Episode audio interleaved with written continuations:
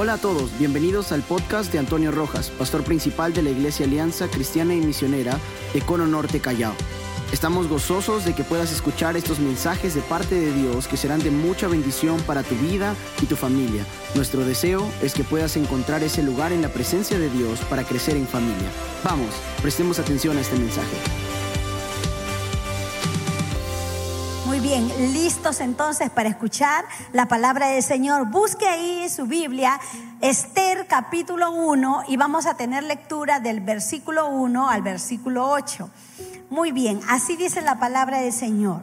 Aconteció en los días de Asuero, el Asuero que reinó desde la India hasta Etiopía sobre 127 provincias, que en aquellos días cuando fue afirmado el rey Asuero sobre el trono de su reino, el cual estaba en Susa, capital del reino, en el tercer año de su reinado, hizo banquete a todos sus príncipes y cortesanos, teniendo delante de él a los más poderosos de Persia y de Media, gobernadores y príncipes de provincias, para mostrar él las riquezas de su gloria, de su reino, el brillo y la magnificencia de su poder por muchos días 180 días. Y cumplidos estos días, hizo el rey otro banquete por siete días en el patio del huerto del palacio real a todo el pueblo que había en Susa, capital del reino, desde el mayor hasta el menor. El pabellón era blanco, verde y azul, tendido sobre cuerdas de lino y púrpura en anillos de en anillos de plata y columnas de mármol, los reclinatorios de oro y de plata sobre el osado de pórfido y de mármol y de alabastro y de jacinto, y daban a beber en vasos de oro y vasos diferentes unos de otros, y mucho vino real de acuerdo con la generosidad del rey, y la bebida era según esta ley, que nadie fuese obligado a beber, porque así lo había mandado el rey a todos los mayordomos de su casa, que se hiciesen según la voluntad de cada uno. Vamos a orar. Señor, queremos agradecerte por un domingo más. Sí, Señor donde podemos glorificar tu santo nombre. Gracias Señor porque aquí estamos, tu pueblo, para escuchar tu palabra, Señor. Háblanos, que estamos atentos a lo que tú nos vas a decir. Queremos darte la gloria y la alabanza en el nombre de Jesús. Amén, y amén. amén. Mi amor, Dios te use. Amén. Bueno, tengo que decir que este libro mi esposa lo ha estudiado tan profundamente que creo que ella pudo haberlo predicado y tal vez hasta mejor que yo. Sin embargo, creo que en esta noche, en este tiempo, tengo una palabra del cielo que debo compartir con todos ustedes. Y espero que pueda caminar conmigo en esta historia preciosa que estamos seguros que va a ser de gran inspiración. Recuerden que el mes de abril es el mes de la unidad en los principios del liderazgo. Así que me toca hablar del liderazgo en Esther, principios de liderazgo en este libro maravilloso, el libro de Esther. El domingo pasado estuvimos hablando del liderazgo en Nehemías, hoy estaremos hablando del liderazgo en Esther. La próxima semana estaremos hablando sobre el liderazgo en Job. Así que yo le animo desde ahora, prepárese para su lectura bíblica del libro de Job para la próxima semana. Y el último domingo estaremos hablando del liderazgo en salmos, liderazgo en salmos. Así que a partir de ahora vamos a prepararnos para recibir la palabra. Si usted está listo para recibir la palabra del Señor, escriba allí, estoy listo, estoy lista. Y de esta manera todos nos preparamos para recibir una palabra del cielo para nuestras vidas. Voy a hacer una introducción muy interesante y espero que vaya conmigo en la historia porque quiero hablar sobre el rey Azuero o el rey Jerjes, como se le conoce en la historia, y lo quiero hacer para que usted pueda entender la, incursión de Esther en la vida del rey Azuero y finalmente cuál fue el propósito de Dios. Así que usted se va a emocionar conmigo. Yo he pasado algunas horas solo investigando la historia de los reyes del imperio persa porque me interesaba entender qué es lo que estaba sucediendo, en qué contexto la reina Esther o la joven Esther, que se convirtió en reina al casarse con el rey Azuero, intervino en la historia de este rey. Notará que en la, diapositiva aparecen las fotografías del rey Artajerjes y también del rey Jerjes o el rey Azuero. Esto es muy importante y aún las fechas en que gobernaron. Lea conmigo, por favor. El rey Artajerjes gobernó del 464 antes de Cristo hasta el 424. Vale decir que son alrededor de 40 años que gobernó sobre el imperio persa. Pero el rey Asuero, que es el rey de quien vamos a hablar en, este, en esta historia, gobernó antes, antes. Note, note el detalle, porque cuando nosotros estamos leyendo los libros de la Biblia, la historia del rey Artajerjes se cuenta antes que la historia del rey Jerjes o el rey Azuero. Cuando en la historia, en la cronología, está antes. Lo cual me hace pensar que la razón por la cual en nuestra cronología bíblica o en el orden de los libros lo ponen después es porque más de uno seguro se ha estado preguntando cómo es que este rey Artajerjes fue tan eh, benevolente para poder ayudar al pueblo de Israel. ¿Se ha puesto a pensar en eso? Siendo un rey pagano, envió a Esdras, acuérdense, con todos los utensilios del templo para que puedan restaurar eh, el, templo y puedan restaurar la adoración, el culto. Pero también este rey Artajerjes envió a Nehemías para la reconstrucción de los muros de Jerusalén.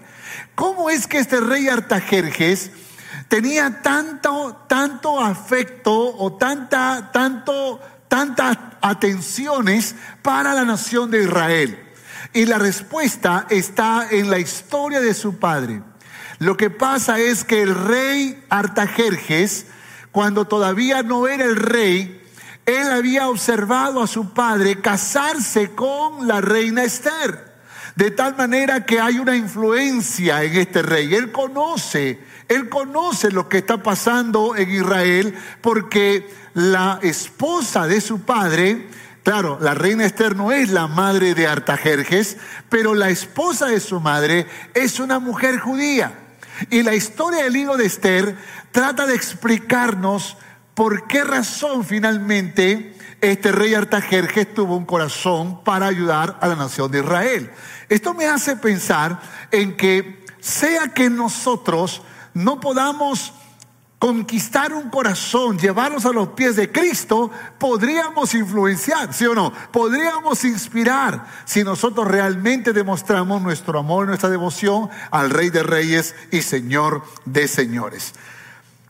Así que, solo para ubicar en el contexto, entonces el rey Jerjes o el rey Azuero, como lo, lo enseña el libro de Esther, gobernó entre los años 485 hasta 465 antes de Cristo, vale decir alrededor de 20 años. Y una cosa más que es muy importante, la, la boda entre el rey Azuero y la reina Esther se ubica más o menos en el séptimo año del reinado del rey Azuero, vale decir como en el año 478. Grábese las fechas, por favor, porque será muy importante para si usted quiere eh, entender la historia. Muy bien, los problemas con los que se encontró el rey Azuero para llevar a cabo ¿no? su tarea como rey fueron los planes imperiales de su padre Darío. Su padre Darío, quien había muerto de una enfermedad, este hombre dejó dos cosas pendientes. Uno, recuperar el control sobre Egipto, porque Egipto estaba bajo el gobierno del imperio persa, pero se estaban sublevando. Entonces, el rey Azuero tenía que controlar esa sublevación. Pero lo segundo es que la historia registra que cuando el rey Darío, su padre, estaba gobernando, dice la historia, dice la historia que hubo una ciudad que estaba casi al borde de todo el imperio romano, casi en la frontera, se estaba sublevando y, y, el, y Atenas, que era una gran ciudad que estaba fuera del imperio persa, de alguna manera lo ayudó a esta ciudad llamada Jonia, a este pueblo, para poder rebelarse contra el rey Darío. Entonces el rey Darío sabía que lo que tenía que hacer para mantener sus dominios era atacar Atenas, de tal manera que el rey Asuero tenía dos cosas pendientes. Primero, neutralizar a los que se rebelaban en Egipto, pero también castigar la intromisión de Atenas, de los atenienses. Así que con esto en mente, finalmente Artajerjes, o perdón, eh, Asuero, asume el reinado. Primero se dedica a sofocar las rebeliones en Egipto, por lo que antes de terminar su segundo año de reinado logra este objetivo. Miren, en el segundo año de su reinado logra ese objetivo, vale decir en el año 483 antes de Cristo, consiguió aplastar a los insurrectos egipcios dejando un destacamiento de más de 20 mil soldados de guerra en Memphis. En la diapositiva que, van a ver ustedes aparece el mapa, el mapa de todo lo que, de todo lo que eh, eh, era el imperio persa, todo lo que abarcaba. El imperio persa era el más grande que el mundo había visto. Si quisiéramos hoy ubicar el territorio en su totalidad, eh, cubría lo que ahora sería Turquía, Irak, Irán, Pakistán, Jordania, Líbano e Israel y también parte de Egipto moderno, Sudán, Libia y Arabia. O sea, era inmenso, era impresionante.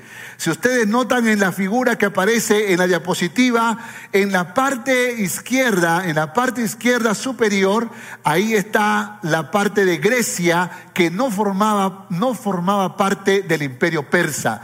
Ahí estaban los atenienses, ahí estaban los espartanos, ahí estaban eh, los corintios y otros más. La región de Macedonia sí había sido alcanzada eh, por el imperio persa, mas no toda la región de los griegos.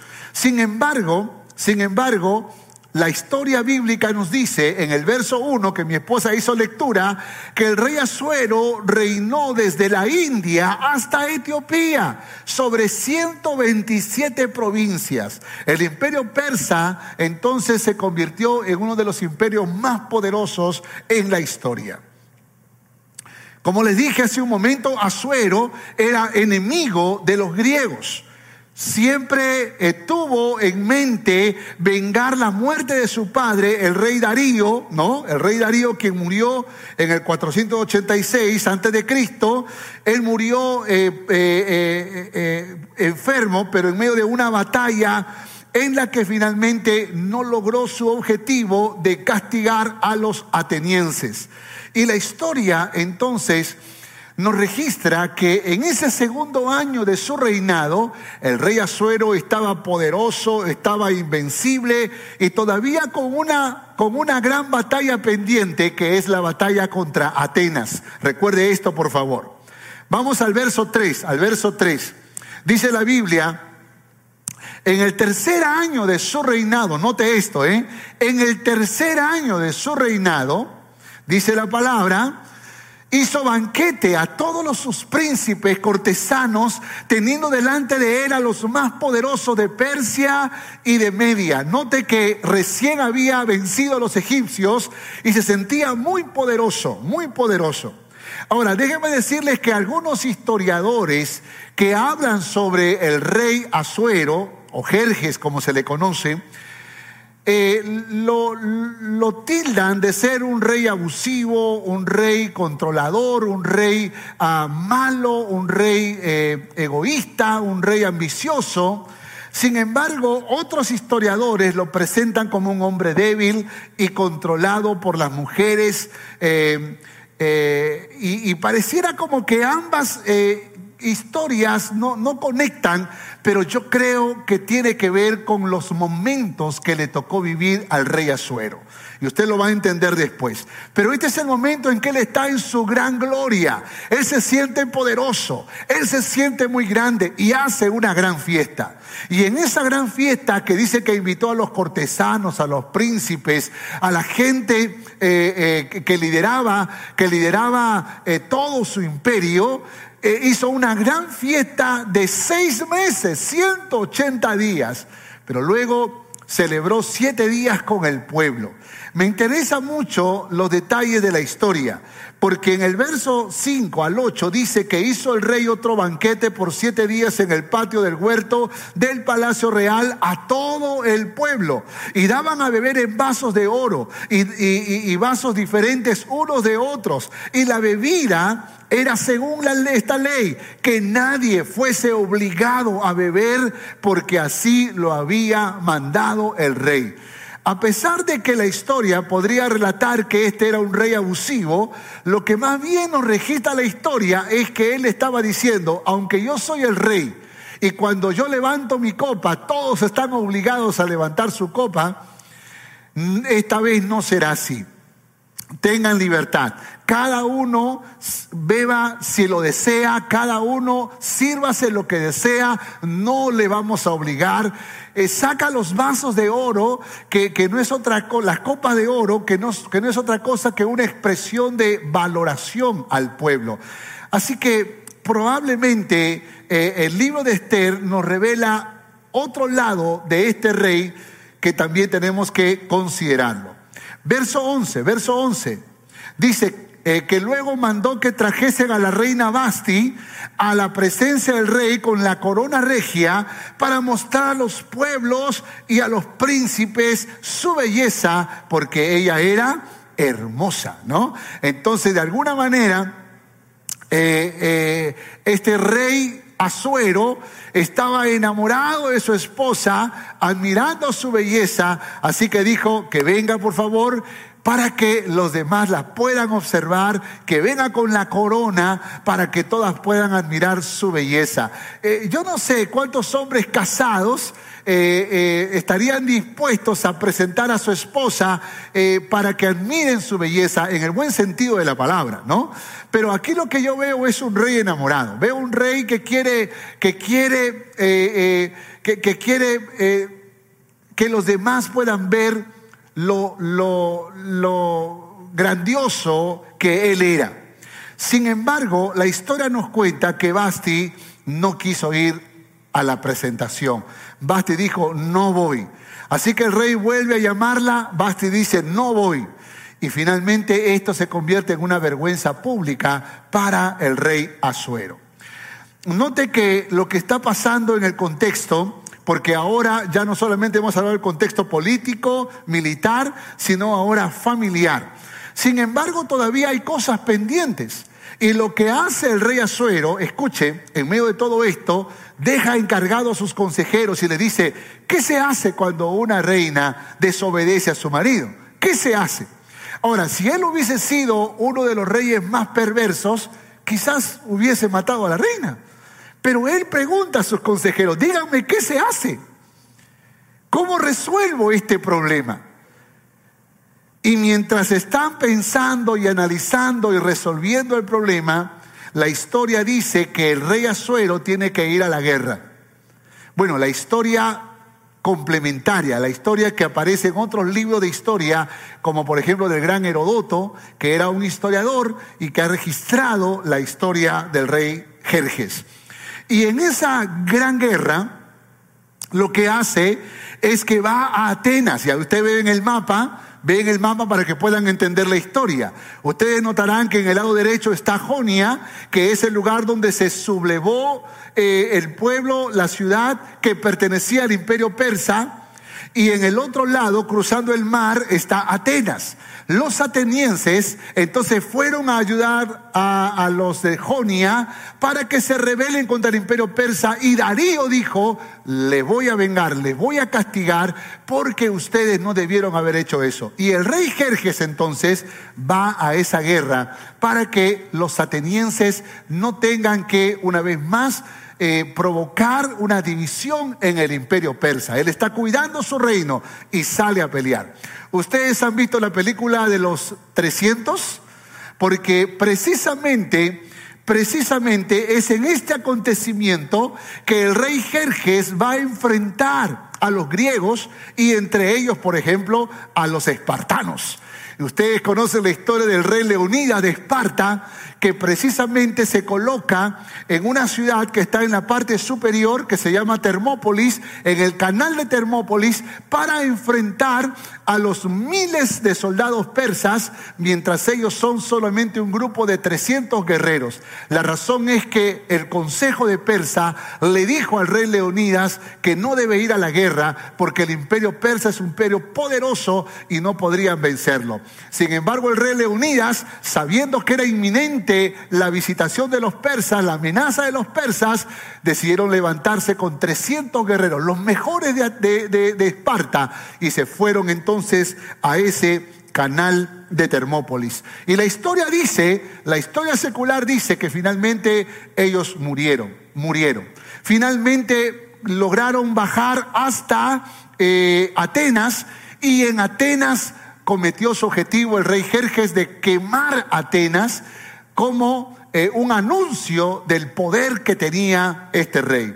Finalmente avanza hasta Corinto y antes de llegar a la misma ciudad de Esparta, la historia dice que por mar lo debilitaron, los griegos que estaban en el mar eh, supieron neutralizar a los barcos de guerra y finalmente el rey Azuero tuvo que retornar a su tierra, a la ciudad de Susa. En medio de ese contexto, Llega el año 479 y el rey Jerjes está viviendo la frustración de su derrota. Porque finalmente los griegos recuperan, recuperan Corinto, recuperan Atenas, recuperan, recuperan las ciudades que el rey Jerjes había tomado. Así que la frustración de este rey es la antesala de la presencia de la reina Esther. Él está frágil, él está débil, él se siente derrotado. Ahora la amenaza se respira en su propia ciudad. Ustedes conocen la historia del libro de Esther, porque inclusive hubieron dos de sus eunucos que quisieron matarlo. Ya no intimidaba el rey Jerjes, estaba ahora viviendo la frustración de su derrota. Esto sucedió el año 479. Sin embargo, el año 478, va a decir un año después, 478 antes de Cristo, se casa con la reina Esther.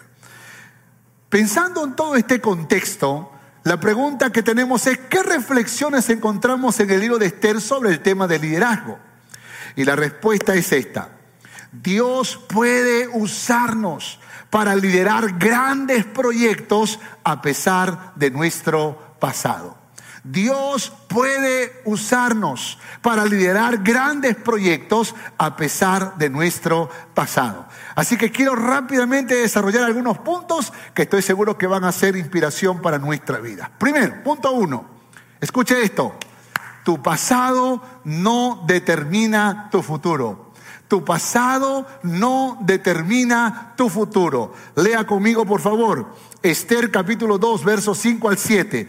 Había en Susa, residencia real, un varón judío cuyo nombre era Mardoqueo hijo de Jair, hijo de Simei, hijo de Cis, del linaje de Benjamín, el cual había sido transportado de Jerusalén con los cautivos que fueron llevados con Jeconías, rey de Judá, a quien hizo transportar Nabucodonosor, rey de Babilonia, y había criado a Adasa, es decir, Esther, hija de su tío, que era huérfano. Y la joven era de hermosa figura y de buen parecer cuando su padre y su madre murieron, Mardoqueo la adoptó como hija. ¡Wow! ¡Qué historia! ¡Qué historia! Verso 6, verso 6. el cual había sido transportado, dice la Biblia, de Jerusalén con los cautivos que fueron llevados. Aquí encontramos entonces a un Mardoqueo que ha sufrido el cautiverio en Babilonia. Es decir, él ha pasado por un periodo de años en la que, en la que le ha tocado sufrir en carne propia la esclavitud de Babilonia. Algunos historiadores dicen que cuando el imperio persa vence al imperio babilónico, lo que hace es aplacar ese castigo, ese abuso de mucho trabajo que había durante el imperio babilónico. Sin embargo, este Mardoqueo tenía las marcas, las huellas del dolor de ese pasado. Pero el dolor del pasado, escúcheme esto iglesia, el dolor del pasado puede sanar, puede sanar. Cuando Dios quiere usarnos para su obra, Él va a hacer milagros en nuestras vidas. No importa cuán duro haya sido tu pasado, no importa cuánto dolor haya sufrido. La Biblia dice que de modo que si alguno está en Cristo Jesús, las viejas cosas pasan y todo es hecho de nuevo. De pronto el Señor comienza a sanar nuestras heridas. Él tiene el poder para restaurar nuestros corazones. Yo no sé si tal vez Mardoqueo recordaba algunos momentos, escenas de dolor, de azote, de maltrato, de castigo, de abuso. ¿Quién sabe si habría sufrido eh, esos momentos donde sentía desfallecer, donde pensaba que se iba a morir? Y probablemente ese recuerdo podría llenarle de amargura, de dolor, de odio, de venganza. Pero Mardoqueo era un hombre que aprendió a amar a Dios.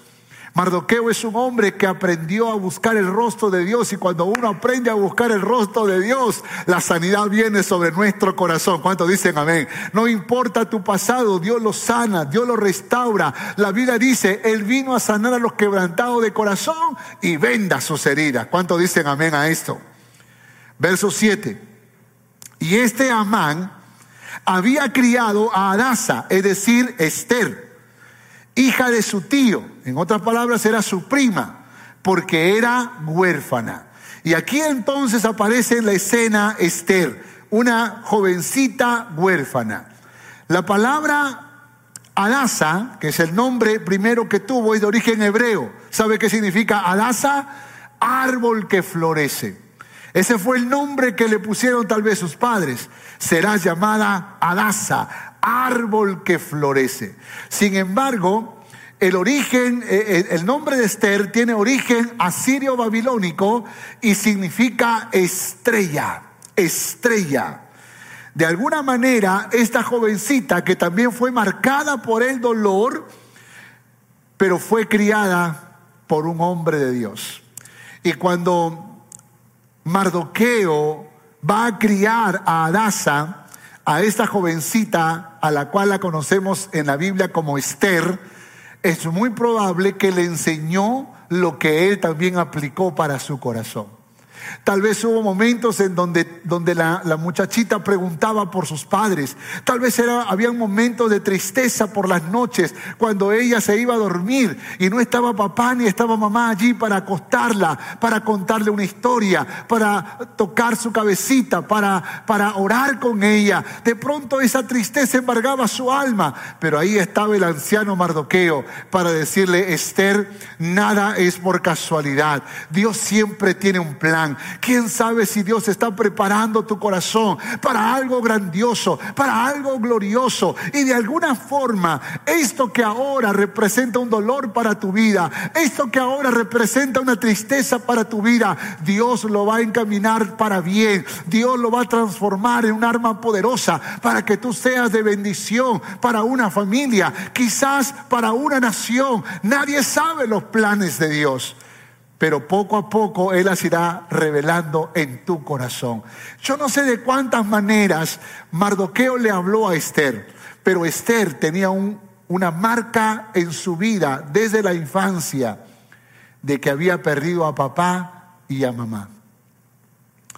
Yo sé que hay personas que han vivido la experiencia de ver morir a su papá o de ver morir a su mamá y de pronto eso ha dejado una marca profunda en el corazón. Así que Esther, escúchame, Esther, a Esther no solo se le murió el papá, también se le murió la mamá. Sin embargo, ese dolor no no determinó su futuro. Ese pasado que ella estaba sufriendo, ella lo llevó por un proceso de sanidad y de recuperación, porque si no, nunca hubiese podido llegar a ser una gran reina. Déjame decirte algo, no importa tu pasado, no importa lo que tú hayas sufrido, no importa cuánto dolor hayas experimentado, el diablo ha querido arruinar tu alma, pero ahí estuvo el Señor para levantarte, para restaurarte, para sanar tus heridas para usarte para algo grandioso que ni siquiera has visto ni has imaginado.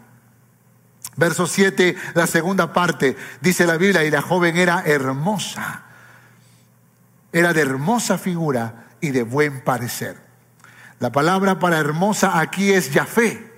Yafé que significa bueno, brillante. En otras palabras, no está hablando de la, de la, belleza física, aunque la primera parte cuando dice de hermosa figura, eh, perdón, de buen parecer, está hablando de la belleza física, pero cuando habla de, la, eh, de, hermosa figura y de buen parecer, la frase combinada habla de una belleza física, pero también de una belleza del alma.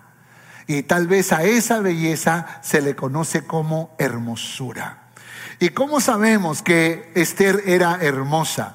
Porque la historia dice que cuando se convocó, que cuando se convocó para que eh, viniesen eh, eh, aquella nueva esposa que tendría el rey Azuero, y esto es muy interesante que lo, expliquemos un poco, cuando el consejo finalmente tomaron una decisión, le dijeron al rey Azuero, le dijeron, hemos, hemos llegado a una conclusión, y la conclusión es que tienes que destituir a Basti porque, la, porque ella te ha faltado el respeto, ella te ha desobedecido, ella te ha deshonrado y no vaya a ser que eso sea influencia para las otras mujeres. Ahora, yo sé que cuando uno lee la historia pareciera como que uno encuentra un favoritismo para los hombres.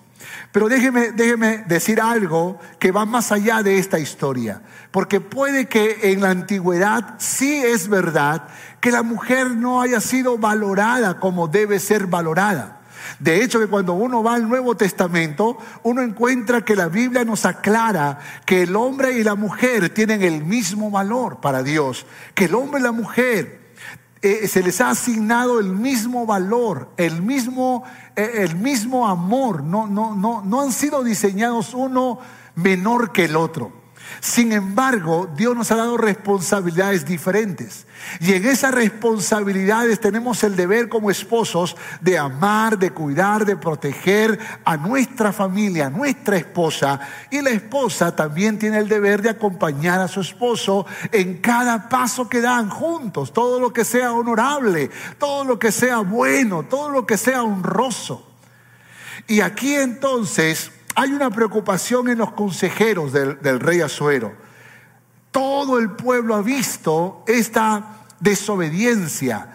Todo el pueblo ha visto y dice, la gente va a decir, miren, el rey Azuero mandó a llamar a su esposa Basti y Basti no obedeció. De hecho que las mujeres, dice, decían los consejeros, podrían estar conversando entre ellas Así que lo mejor es que se establezca la orden, que Basti sea destituida y que puedas casarte con otra mujer que sea digna del rey. Ahora, cuando uno lee la historia de esa manera es muy duro, pero cuando aplicamos la historia, yo creo que, y esto las mujeres no me van a dejar eh, van a aceptarlo porque yo sé que es verdad. Y no solo pasa en las mujeres, también pasa en muchos hombres que las mujeres tienen una basti dentro de ellas. ¿Sí o no? Una basti de menosprecio, una basti de rechazo, una basti de rebelión, una basti de independencia peligrosa. Y esa basti es la que tiene que estar destituida de tu alma para que más bien quede esa Esther que hay en tu corazón, esa Esther que Dios quiere formar y forjar en tu vida. De hecho, que como hombres también podría pasarnos lo mismo, de que despreciemos a nuestra esposa, de que no sepamos valorarlas, de que no sepamos apreciarlas. Y si hay un hombre con ese espíritu, con ese corazón, ese también tiene que morir. Eso que está dentro de ti para que florezca lo que el Espíritu de Dios quiere forjar en tu vida. Pues entonces la reina Esther fue una de las candidatas para poder ser eh, elegida en una especie de certamen de belleza elegida para que sea la, eh, futura reina del de, eh, imperio persa. Y lo que encontramos en el, proceso es que Esther comienza a caer en gracia. Y eso revela la hermosura que había en ella. La Biblia dice en el verso 8 dice, Esther también fue llevada a la casa del rey al cuidado de Gai, guarda de las mujeres, y la doncella agradó a sus ojos y halló gracia delante de él. Escúcheme, escúcheme. Cuando usted lee en la Biblia que halló gracia, esto no tiene que ver con belleza física, esto tiene que ver con una belleza del alma.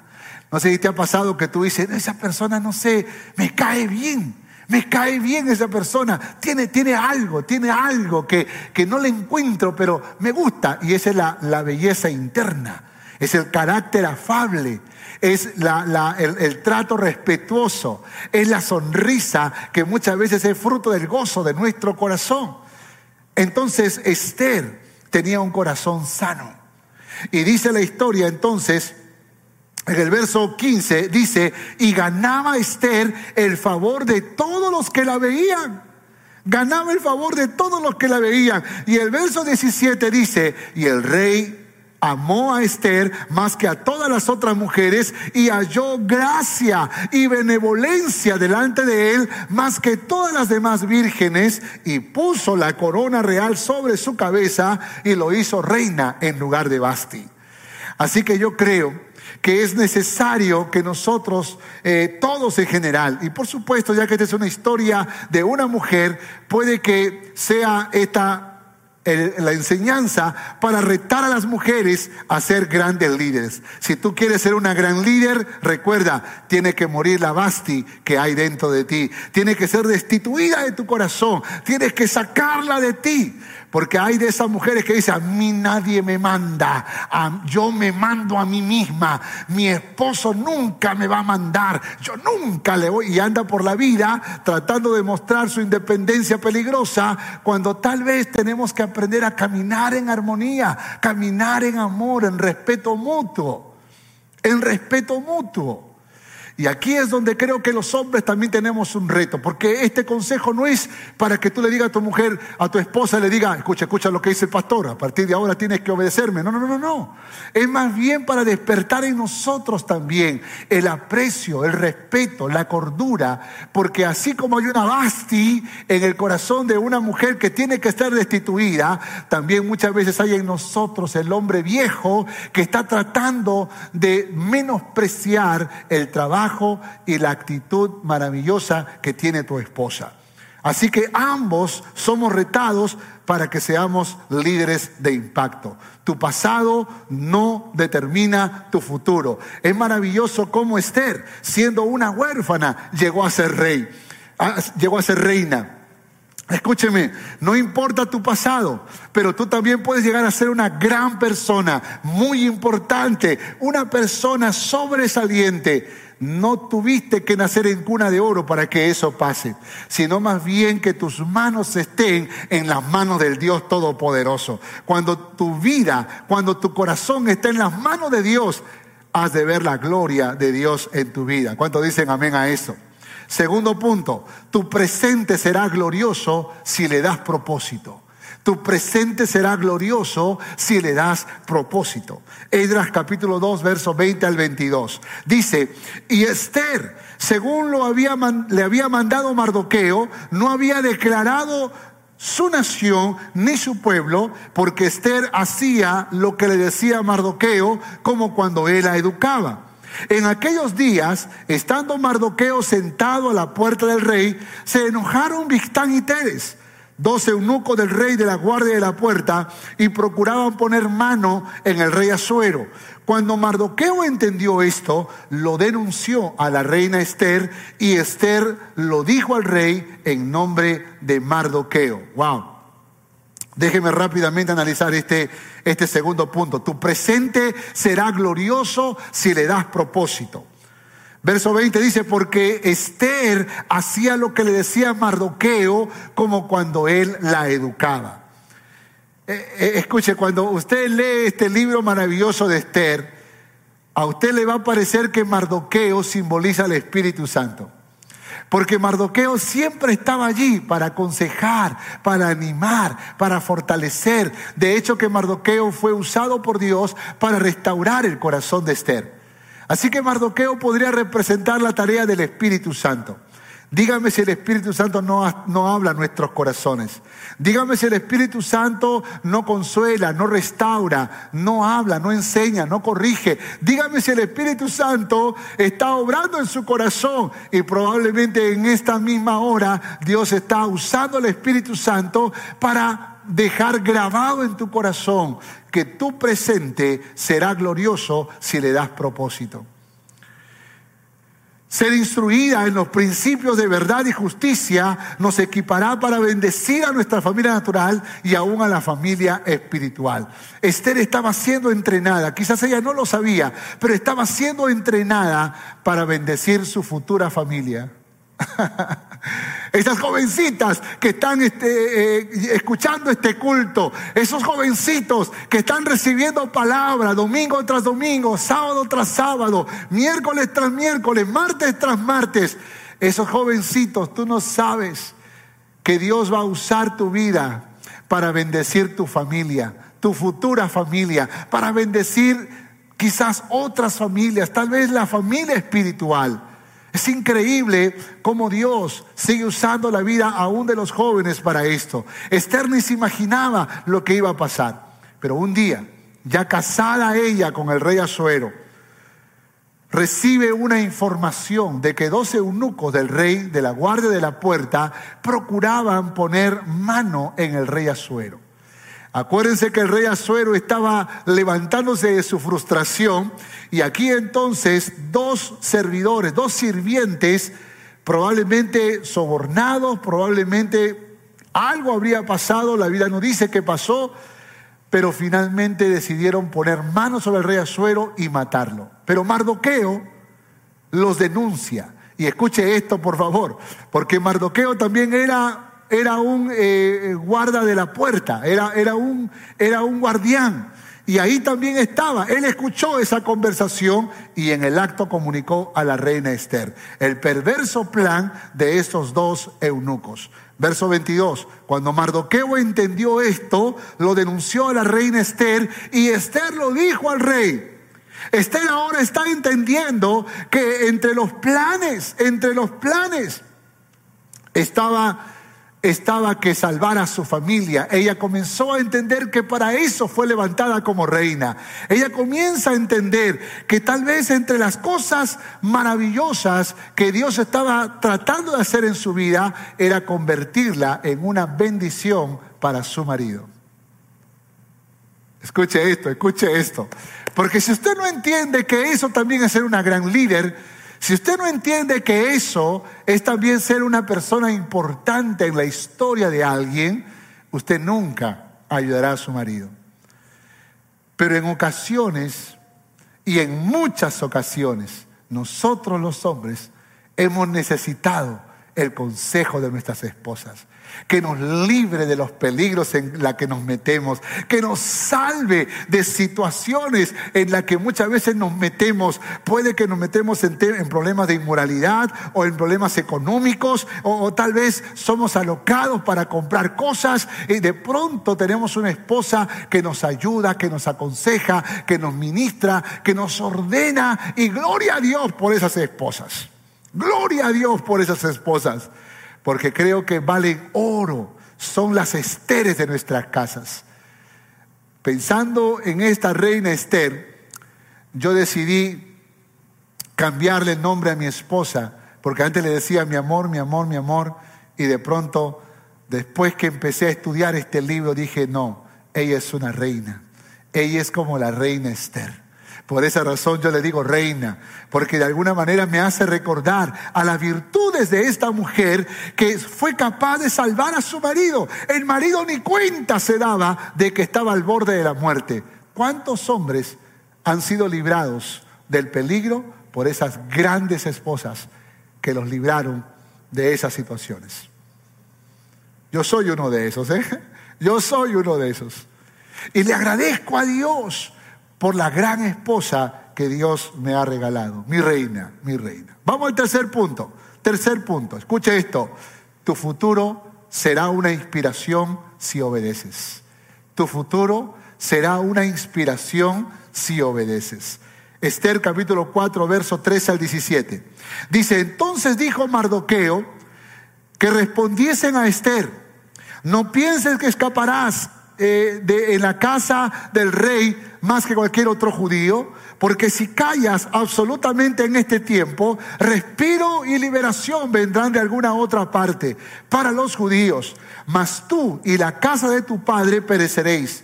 Y quién sabe si para esta hora ha llegado al reino. Y Esther dijo que respondiesen a Mardoqueo, ve y reúne a todos los judíos que se hallan en Susa y ayunad por mí. Y no comáis ni bebáis en tres días, noche y día, yo también con mis doncellas ayunaré igualmente. Y entonces sentaré a ver al rey, y aunque no sea conforme a la ley, y si perezco, que perezca. Entonces Mardoqueo fue e hizo conforme a todo lo que le mandó Esther.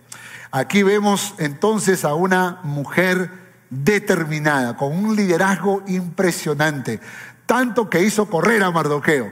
Haz, haz, por favor, lo que estoy pidiendo que se haga. ¿Sabe?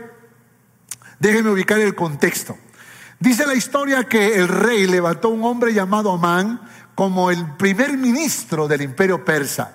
Dice que eh, era uno de los grandes gobernantes en el imperio persa y había ordenado a todos que cuando pasara Amán se pusieran de rodillas. Había uno que no se ponía de rodillas y era Mardoqueo, uno de los porteros, no se ponía de rodillas. Él explicaba que era un judío que amaba a Dios y que entendía que solo se podía arrodillar delante de Jehová. Sin embargo, Amán, después que entendió, después que conoció, después que lo supo, parece que se intensificó su venganza, porque si ustedes Recuerda la historia de los amalecitas eh, que fueron, eh, que Samuel ordenó a que los matasen. Este era un descendiente de Amalek. Así que cuando supo que Mardoqueo era judío, dijo, ahora sí, no solo será contra él, sino contra todo el pueblo. Y convenció al rey Asuero con engaños para que firmara un documento, un edicto, de que en un solo día, miren, miren en qué consistía el edicto, que en un solo día todos podían ir a una casa de los judíos, a una casa judía, matar a los judíos y quedarse con todas sus propiedades, con todas sus posesiones. Bueno, pues con esa oferta muchos persas se animaron, mucha gente de la comunidad se animaron. O sea que si yo voy a una casa de una familia judía y los mato, ¿me quedo con todo lo que poseen? Sí. ¿Y no me van a llevar a la cárcel? ¿No me van a atacar? No, porque es un edicto del rey. Y de esa manera entonces vino un dolor y un caos para el pueblo de Israel. Todos los judíos que estaban en Susa y en, y en, los alrededores lloraban y pedían que de alguna manera Dios los auxiliara. Entonces Mardoqueo le comunica a la reina Esther. Y la reina Esther entonces entiende que ahora no solamente está en el reinado, escuche esto, para salvar a su familia, sino para salvar a muchas familias. Verso 14, si callas absolutamente en este tiempo, respiro y liberación vendrán de alguna otra parte. Hay un llamado a la obediencia. Esther, tienes que hacer algo. No puedes quedarte callada. No puedes quedarte en silencio. No puedes ser indiferente. Y quién sabe, verso 14, quién sabe si para esta hora has llegado al reino. ¿Quién sabe si para esta hora has llegado al reino? Y aquí es donde creo que tenemos que pensar, ¿por qué Dios te dio una profesión? Piensa, por favor. ¿Por qué Dios te dio una empresa? ¿Por qué Dios te dio un negocio? ¿Por qué Dios te dio hijos? ¿Por qué Dios te dio, te dio la vida? Dime por qué Dios te salvó del coronavirus. ¿Por qué te curó de esa enfermedad? Dímelo, por favor. Porque probablemente la respuesta no es que, ay, tuve suerte, ay, ay, es que, es que yo me cuidé. No, no, no, no, no. Aquí donde tenemos que ver la mano poderosa de Dios. Y quién sabe si para que seas un instrumento poderoso en este tiempo es que Dios te ha librado. ¿Quién sabe si Dios te ha llevado hasta ese punto, con esa maestría, con ese doctorado, con esos títulos que estás logrando? ¿Quién sabe si lo que Dios está queriendo hacer es precisamente ubicarte en un lugar de influencia? Fíjese, ahora que estamos a vísperas de las elecciones, yo creo que nos toca orar no solamente por los que gobiernan, sino que tenemos que orar por los que están alrededor de los que gobiernan. Porque aún esas personas pueden ser instrumentos, ¿sí o no? Por ejemplo, con Nabucodonosor estuvo Daniel, Sadrach, Mesach, Abednego, con el faraón de la antigüedad estuvo José. ¿Se acuerdan la historia, verdad? Es decir, aún cerca del rey Artajerjes estaba el copero Nehemías. Habían personas que temían a Jehová, que estaban cerca de estos reyes y de alguna manera pudieron influenciar. Por esa razón no solo tenemos que orar por los que gobiernan, sino por los que están alrededor. ¿Quién sabe si tú eres uno de ellos? ¿Quién sabe si tú estás cerca a una de estas personas y tal vez Dios te ha llevado hasta ese lugar, hasta ese punto, para que seas una inspiración, para que seas eh, una ayuda? ¿Quién sabe si para precisamente levantar nuestra nación Dios te puso en ese lugar? Así que no puedes pensar solo en ti. No puede decir, a mí solo me importa mi familia, a mí solo me interesa que mi familia esté bien. Si mi familia está bien, yo puedo dormir tranquilo. No, ¿quién sabe si Dios te quiere usar para bendecir a otras familias? ¿Quién sabe si Dios te ha dado tanto para que puedas compartirlo con otras familias? ¿Quién sabe si Dios te ha llenado de sabiduría, de inteligencia, para que puedas bendecir a otras familias? Y Dios bendiga a cada líder de nuestra iglesia que hace un trabajo maravilloso siendo instrumentos de bendición, no solo para sus familias, sino para otras familias. Verso 16, ve y reúne a todos los judíos que se hallan en Susa y ayunad por mí, dijo Esther. Reúnelos, que ayunen por mí. Y aquí entonces yo miro una fortaleza espiritual en esta mujer. No es una mujer que le gusta, ah, yo soy de armas tomar. No, no, no. Esta mujer dijo, antes de actuar, vamos a orar, vamos a ayunar. Ya Isaías había enseñado el poder del ayuno. Ya el profeta Isaías había explicado acerca de la importancia de ayunar. Ya conocía historias, Esther, de gente que ayunó y el poder de Dios se manifestó. Esther está pidiendo que ayunen por tres días, que clamen a Dios, que busquen el rostro de Dios. Y yo creo que cuando nosotros empezamos a buscar el rostro de Dios. Cuando oramos y ayudamos, hemos de ver la gloria de Dios. Cuando oramos y ayunamos, entonces las compuertas de los cielos se abren y Dios hace milagros. Esther dijo, y si perezco, que perezca, pero me presento al rey, sí o sí, sabiendo, sabiendo Esther que los que no se presentaban, que los que se presentaban al rey en tiempos cuando el rey no los había llamado, los arqueros que estaban muy cerca o los, los, hombres de lanza podrían matarlo en el acto. Sin embargo, Esther decidió ingresar al palacio y hablar con el rey. Y en el momento en que los arqueros empezaron a lanzar la flecha, en el momento en que los que tenían la lanza estaban a punto de lanzarlo, el rey levantó su cetro, dice la Biblia, y halló Esther gracia delante del rey. Qué tremendo, qué tremendo. Yo digo, hermanos, que hay cosas maravillosas que van a acontecer en nuestra vida si somos capaces no solo de orar y ayunar, sino de hacer esas locuras que Dios nos envía a hacer. Y creo que hay tantas historias que podemos, que podemos mencionar. Si perezco, que perezca. Ese es valor y fe. Una mujer de coraje, una mujer valiente, una mujer aguerrida. Yo no dice, allí se tiene que ver el espíritu de esa mujer. Allí se tiene que ver. Hay mujeres que dicen, ay, que me toque nada más. Ay, que me diga unas cuantas cosas. Vas a ver que tengo estas uñas, no, no es por nada que las tengo grandes. Y de pronto el hombre vive como atemorizado, vive como amenazado, porque probablemente dice, no, pastor, yo no tengo una gatita en mi casa, tengo una leona en mi casa. Sin embargo, yo digo que tanto los hombres como las mujeres podríamos ser valientes, podríamos ser guerreros y guerreras, pero use esa fuerza para las cosas que convengan. Use esas fuerzas, use ese valor para lo que convenga para tu vida, para tu familia y también para la iglesia del Señor. Mardoqueo fue e hizo conforme a todo lo que le mandó Esther. Determinación. Gloria al nombre de nuestro Dios. Cuarto y último punto. Situaciones extremas requieren líderes de fe. Situaciones extremas requieren líderes de fe. Esther capítulo 7, verso 3 al 6. Entonces la reina Esther respondió y dijo, oh rey, si he hallado gracia en tus ojos, si al rey le place, sea me dada mi vida por mi petición y mi pueblo por mi demanda porque hemos sido vendidos yo y mi pueblo para ser destruidos, para ser muertos y exterminados. Si para ser siervos y siervas fuéramos vendidos, me callaría. Pero nuestra muerte sería para el rey un daño irreparable. Respondió el rey Azuero y dijo a la reina Esther, ¿quién es? ¿Y dónde está el que se ha ensoberbecido en su corazón para hacer esto? Esther dijo, el enemigo y adversario es este malvado man entonces se turbó Amán delante del rey y de la reina. ¿Qué pasó? Cuando la reina Esther fue a ver al rey, le dijo, quiero invitarte a una cena, un banquete. Y Esther preparó un banquete. El rey le dijo, ¿qué cosa pides, mi reina? Porque hasta la mitad de toda mi riqueza te daría. ¡Wow! Qué generoso es ese rey, ¿eh? Qué generoso.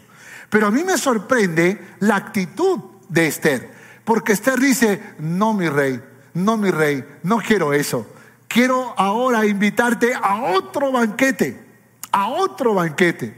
Y en ese segundo banquete el rey le dice, ¿qué me pide mi reina?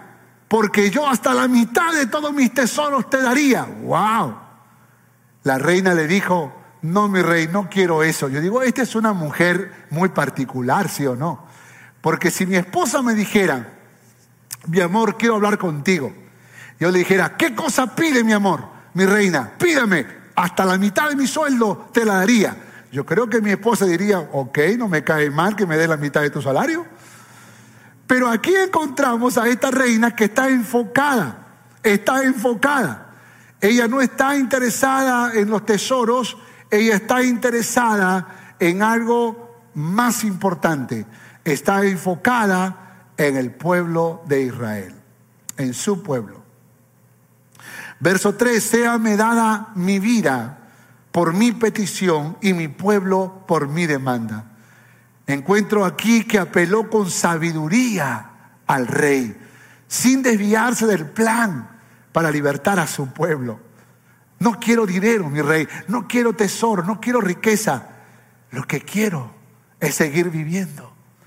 Me, gustan las palabras que usa esta mujer porque tiene una sabiduría impresionante. Ella pensó mucho, ella ayunó, ella oró y sabe mencionar las palabras de manera correcta. Ya al rey le estaba impresionando que no le aceptara la mitad del reino, pero ahora le está diciendo, quiero seguir viviendo. ¿Me permite seguir viviendo, mi rey? Y esto entonces impacta al rey. Verso 4, porque hemos sido vendidos y mi pueblo para ser, yo y mi pueblo para ser destruidos. Si para ser siervos fuéramos vendidos, me callaría. ¿De qué está hablando? Habló con inteligencia, pero también con humildad. Una humildad impresionante. Y yo creo que los líderes de hoy, mis hermanos, no solamente tenemos que ser sabios, tenemos que ser humildes. Y la humildad interprétela bien, por favor. Porque la humildad no tiene que ver con, con, a veces nosotros explicamos mal la humildad, ¿no? Entonces hay personas que andan así como cabecita así agacha y uno le hace un sa, ¡ay! se asusta. ¿Qué le pasa? Es humilde. Eso no es humildad. Jesús era humilde y vemos a Jesús siendo muy firme en ocasiones. Pero la humildad, escucha, tiene que ver con la forma en que reaccionas frente a la adversidad. La humildad tiene que ver con la actitud que tú tienes en medio de las tormentas que te toca vivir, aún en, los ataques que recibes. Ahí se ve tu humildad, la forma en que tú respondes a las circunstancias adversas de la vida. Porque hay gente que se enoja, que quiere venganza, que reacciona, que es violenta, que es agresiva, y eso demuestra que no hay humildad en el corazón. Pero aquí esta mujer con humildad le dice, mi rey, si para ser esclavos fuésemos vendidos, yo me callaría. Yo creo que el rey decía, no, no, no, yo no quiero que tú seas esclava. Pero, pero dice, yo me callaría. Pero, pero nos han vendido a la muerte. Y eso sería un daño irreparable para mi rey. Porque creo que la reina sabía que el rey estaba enamorado de ella. Sería un daño irreparable. Humildad. Entonces dice la Biblia que el rey dice, ¿quién es? ¿Dónde está el que se ha ensoberbecido su corazón para hacer esto? Esther dijo, el enemigo del adversario es este malvado Amán. Qué interesante las palabras de Esther. Esther había comprobado que ese hombre era malvado. Y tuvo que hacer dos banquetes para analizarlo. Tuvo que hacer dos banquetes para, para conocerlo, para tenerlo cerca. Porque en el primero dijo, ok, ya lo identifiqué, pero voy a confirmar. Y en el segundo banquete puede que ella confirmó. Y dijo, es este malvado man. El malvado que nunca va a cambiar. El malvado que siempre seguirá siendo malvado. El malvado que no, que, que no quiere, que ha tomado la decisión de ser malvado. Hay un tema que siempre le digo a las mujeres que a veces me dicen, pastor, ya no, ya no lo aguanto más. Es un pepelucho con letras mayúsculas, pastor. Ya no lo aguanto más. Yo prefiero vivir sola que seguir viviendo con él. Y yo siempre le digo algo, asegúrate, asegúrate, antes de tomar una decisión de esta naturaleza, que el hombre que tú estás, con el cual tú estás tomando esta determinación, asegúrate que realmente no haya posibilidades de cambio. Porque puede que nosotros estemos tirando por la ventana a alguien que sea transformable, alguien a quien Dios puede cambiar, a quien Dios puede transformar. Y que tal vez Dios te quiere usar a ti para poder llegar a su corazón. Pero de hecho que hay situaciones en las que yo creo que hay mujeres, como hombres también, que tal vez lo mejor es que vivan solos. Sin embargo, es necesario que nosotros entendamos que Dios nos ha llamado a restaurar, que Dios nos ha llamado a poder vivir en armonía, a que Él pueda hacer la obra milagrosa.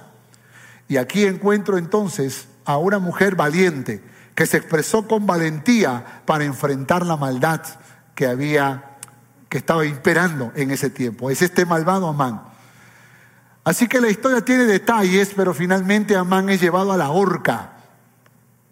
Y de esa manera, entonces, Esther eh, logra su objetivo. Quiero llegar a la conclusión, por favor. Conclusión. Esther capítulo 8, versos 5 y 6. Dice, y dijo, si place al rey, si he hallado gracia delante de él, si le parece acertado al rey, y yo soy agradable a sus ojos, que se dé orden escrita para revocar las cartas que autorizan la trama de Amán, hijo de Amedata Agageo, que escribió para destruir a los judíos que están en todas las provincias del rey. Porque ¿cómo podré yo ver el mal que alcanzará a mi pueblo? ¿Cómo podré yo ver la destrucción de mi nación? Escuche esto, por favor. Quiero terminar con esto. La reina Esther se humilla ante, ante el rey y le dice, por favor, cancela el edicto. El rey le dice, no puedo cancelar el edicto, pero lo que podemos hacer es otro edicto. Y el nuevo edicto que sale es que los judíos ahora pueden defenderse con ley, pueden defenderse de los ataques de aquellos que quieren quitarle la vida. Y de esa manera entonces el día que iba a ser el día más oscuro y más terrible para los judíos, se convirtió en el día de la gran victoria y la gran celebración. Y a esto se le conoce como la fiesta de Purín. La fiesta de Purín. Se celebra cada año el 14 del mes de Adar en el calendario judío y que eh, corresponde más o menos a la quincena de marzo. De hecho que hace poco ellos celebraron su fiesta de Purín.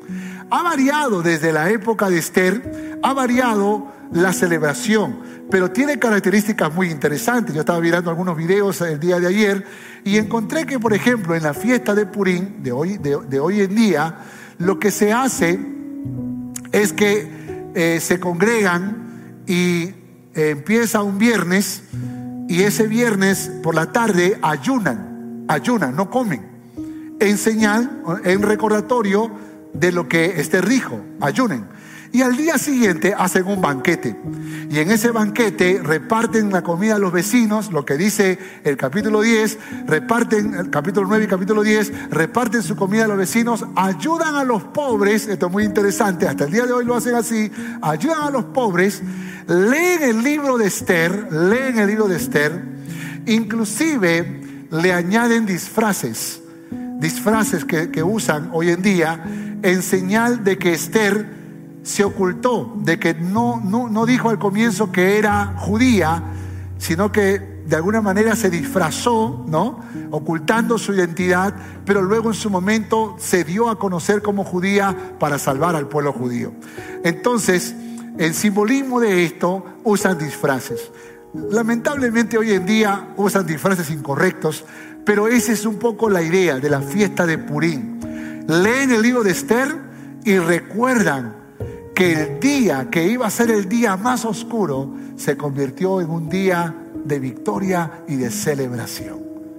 Dígame si eso no fue lo que Cristo hizo por nosotros. Dígame si nosotros no podemos celebrar la fiesta de Purín. Tal vez no como lo hacen hoy en día los judíos, pero sí podemos celebrar la fiesta de Purín.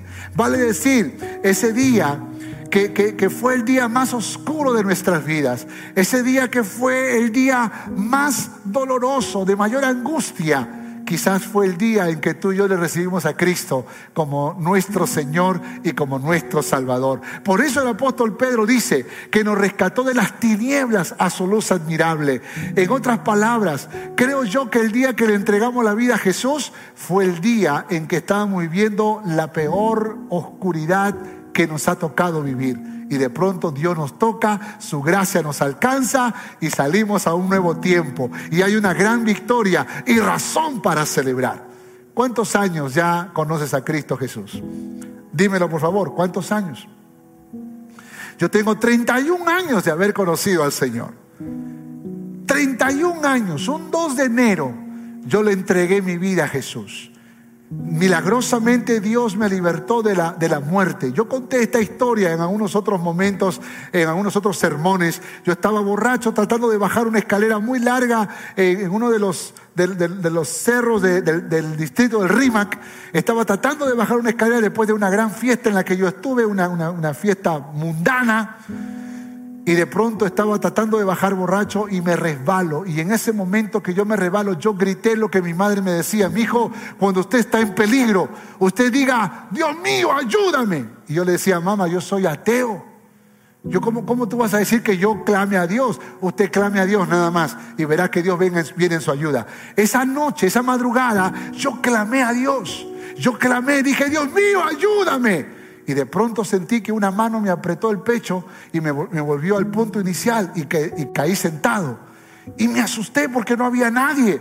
De hecho que bajé la escalera con cuidado, llegué a mi casa llorando porque yo sabía que fue Dios. Y al día siguiente estaba buscando una iglesia. Me fui a la iglesia de mi madre, quería que me prediquen de Cristo, la iglesia estaba cerrada. Y yo estaba buscando que alguien, y en una casa estaban cantando alabanzas, en una casa estaban cantando alabanzas. Y yo dije, esta es mi oportunidad. Y me metí a la casa y ahí me predicaron de Jesucristo y recibí a Cristo en mi corazón. Escúcheme, el día más oscuro de mi vida se convirtió en el día más hermoso para mí. El día en el que yo me iba a morir fue el día en que yo viví.